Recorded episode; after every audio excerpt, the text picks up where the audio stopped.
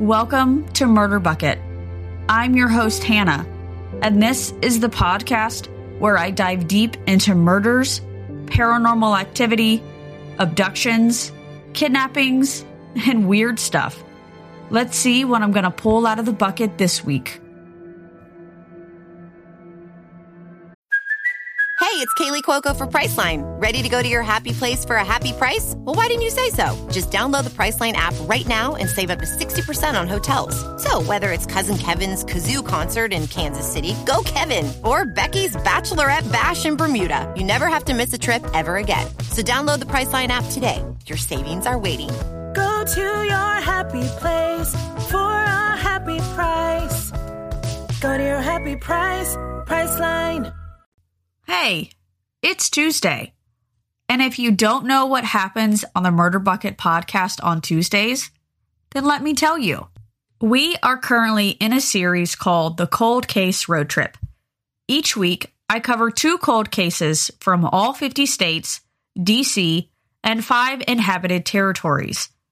I do this in hopes that someone, somewhere, might have information that could help solve a cold case that I cover. This week, we will be traveling to California and Mississippi. Before we get started, I do want to make a correction from one of the cold cases that I covered last week. When I talked about Matthew Enfield, who disappeared in Washington, I said that he was attacked a year prior to his disappearance. I misspoke. He was actually attacked only two months prior to his disappearance. I joined a group on Facebook called Help Find Matthew Enfield, and when I posted that I covered his story last week, his mother listened to the episode and let me know that I had given you guys the wrong information. I'm going to do something a little bit different tonight in regards to our weekend slash week recap. I'm still going to let you know how my weekend slash week was and what you guys shared on Instagram and Twitter. Once a month, I'm going to highlight one women owned business, such as a podcast, an Etsy shop, or an in real life store. Tonight, I will be highlighting the Round Here podcast. They are a mother and daughter trio podcast that cover all things strange and interesting in their Texas County and surrounding areas. They share history, paranormal, true crime, and a lot of laughs. They officially started their podcast on February 15th of 2021, so roughly 3 months ago.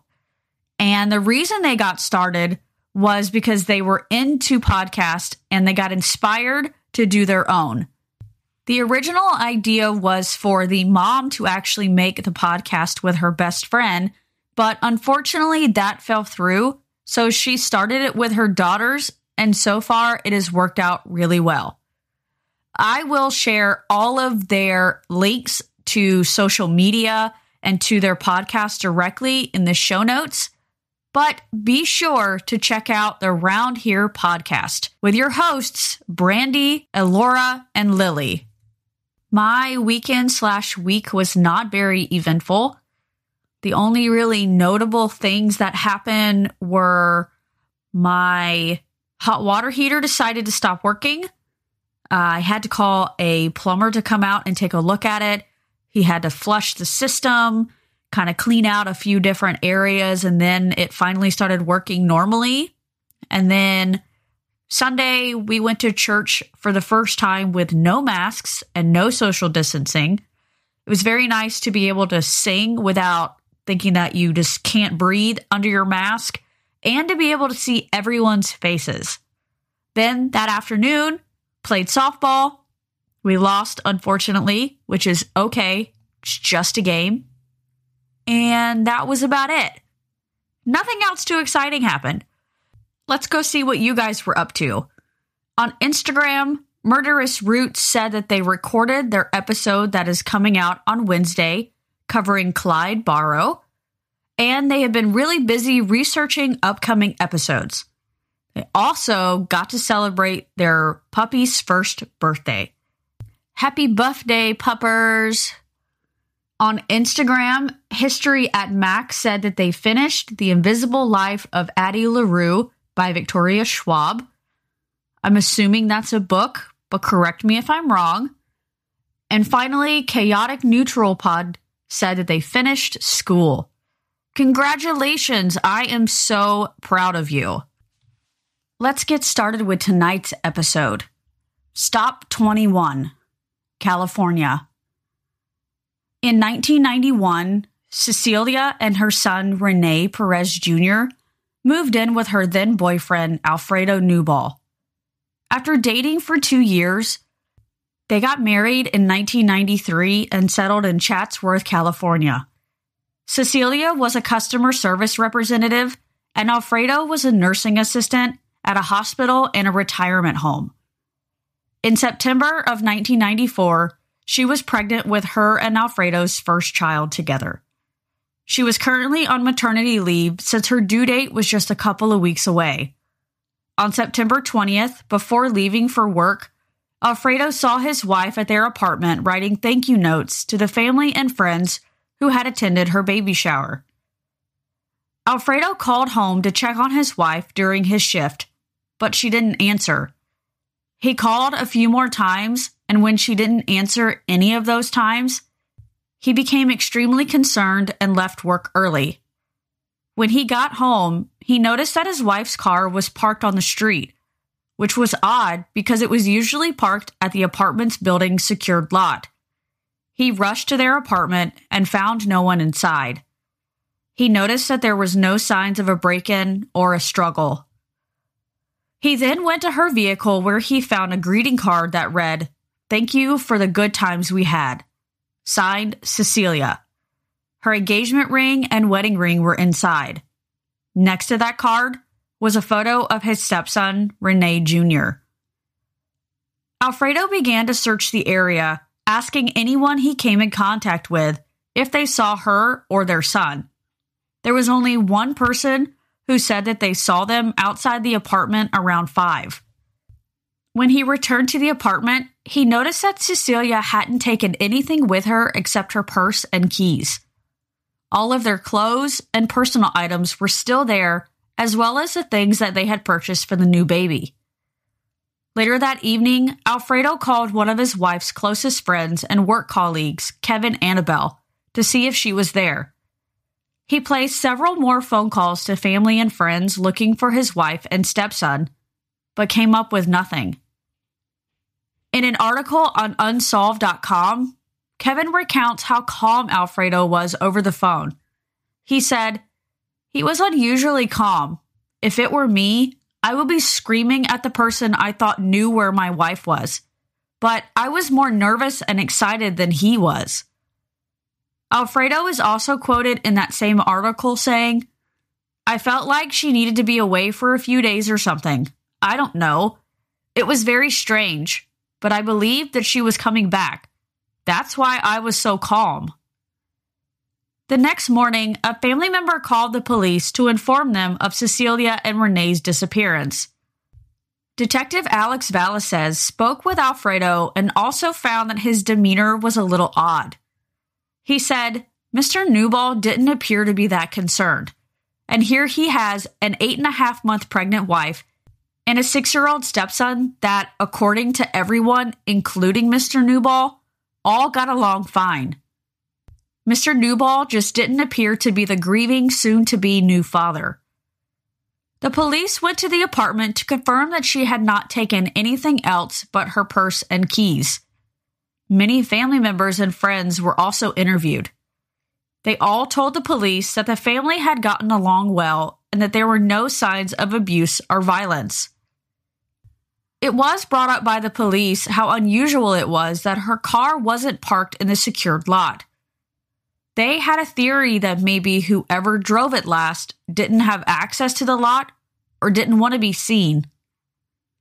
Several days after their disappearance, Alfredo received a letter postmarked Van Nuys, California. Inside was an identical greeting card to the one that was found inside Cecilia's car. This time, though, it was a typewritten letter signed with Cecilia's name. It explained that she had met a doctor named Arturo and ran off with him to Honduras. They had fallen in love nine months prior, and it was possible that he was actually the father of her unborn child and not Alfredo.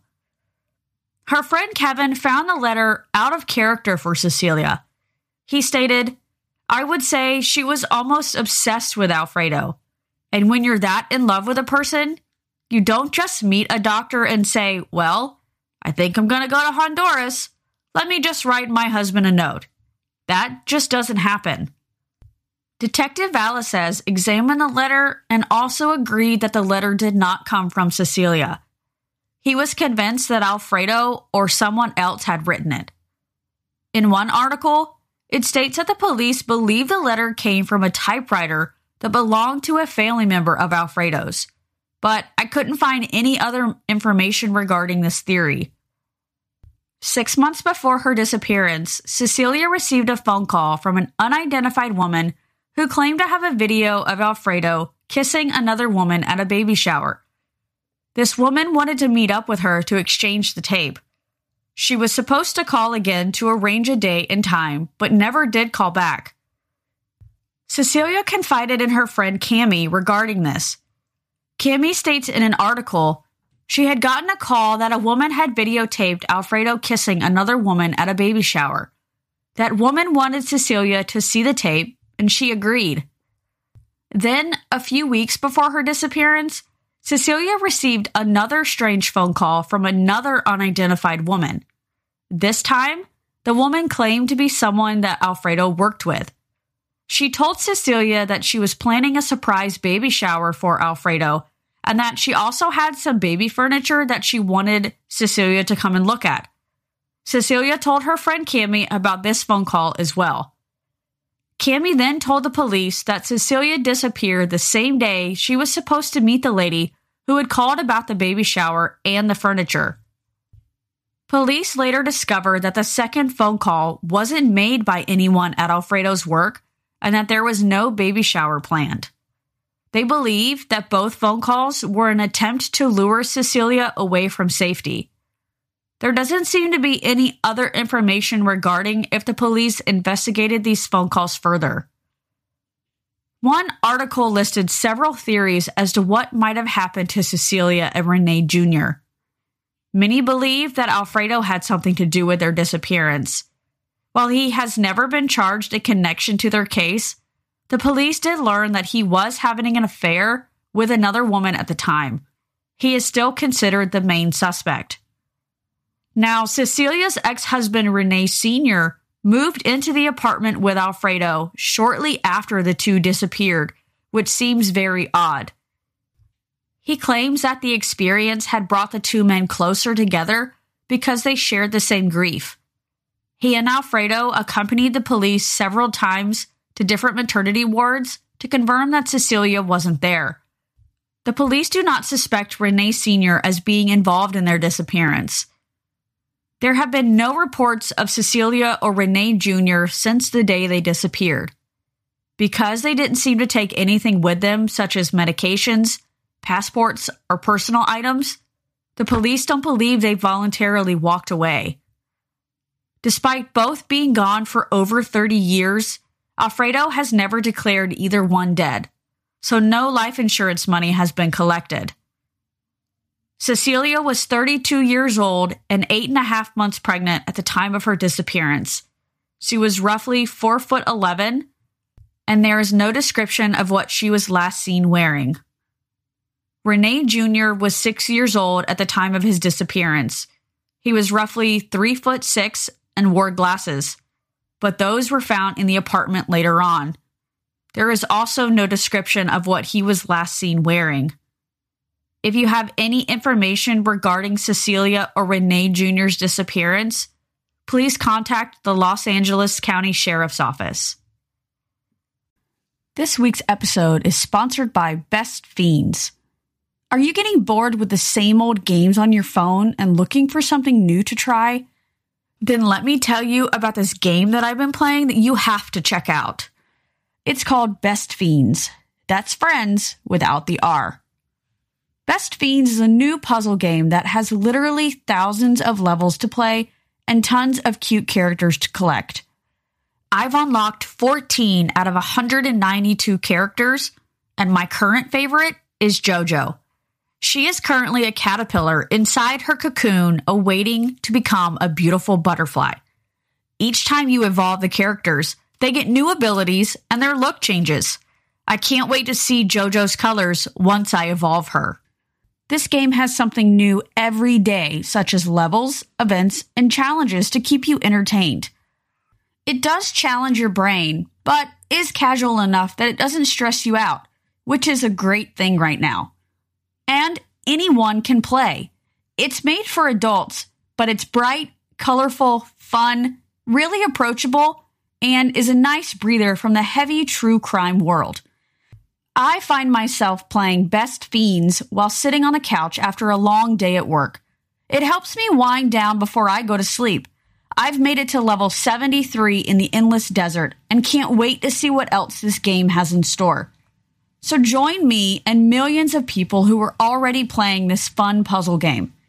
Download Best Fiends free on the Apple App Store or Google Play. Remember, that's friends without the R. Best Fiends. Stop 22, Mississippi.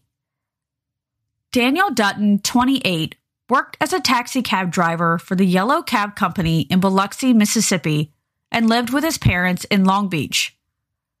He took his last fare at 8:50 p.m. in Gulfport on July 8th of 2000. His father saw him around 11 p.m. that evening at their home. Then, the next morning, he was gone. His parents found a note from him stating that he was going away for a few days. When no one heard from him for over a week, his father reported him missing on July 17th. Daniel's taxi was found five days after he was last seen, parked at a Days Inn hotel in Lake City, Florida. This was over 400 miles away from his home. His checkbook, glasses, and receipts were found inside, as well as a roll of duct tape and a bent golf club were found in the trunk. Police investigators saw no visible blood in the vehicle. Hotel staff who found Daniel's taxi called the cab company instead of the police. The cab company then called Daniel's home to check on him and make arrangements to have his taxi towed back to Biloxi. The receipts that were found in his vehicle indicated that he had traveled to Gainesville, Florida. They were for purchases of a backpack, a toothbrush, and toothpaste. When the police went to Gainesville to conduct a search, they learned that he stayed at an Econo Lodge around July 9th and paid with cash. A hotel employee confirmed with police that the bill was paid as a cash walk in. On mnmissing.xyz, it states that his checking account was overdrawn two weeks before his disappearance and that he had maxed out all of his credit cards. What is odd is that Gainesville is roughly 51 miles from Lake City, where his vehicle was found. According to an article in the Clarion Ledger, his family were not aware of anyone that Daniel knew in Florida and also said that he wasn't prone to traveling great distances alone. He also had little to no money to even make a trip that far. Police Chief Wayne McDowell is quoted in the article saying, He just vanished. I don't believe he's still alive. There's just too many strange things about this case. It stuck in my mind. I've always wondered what happened to him. The Yellow Cab Company was in the process of installing surveillance cameras in all of their vehicles as a security measure, and Daniel hadn't gotten his installed yet before his disappearance.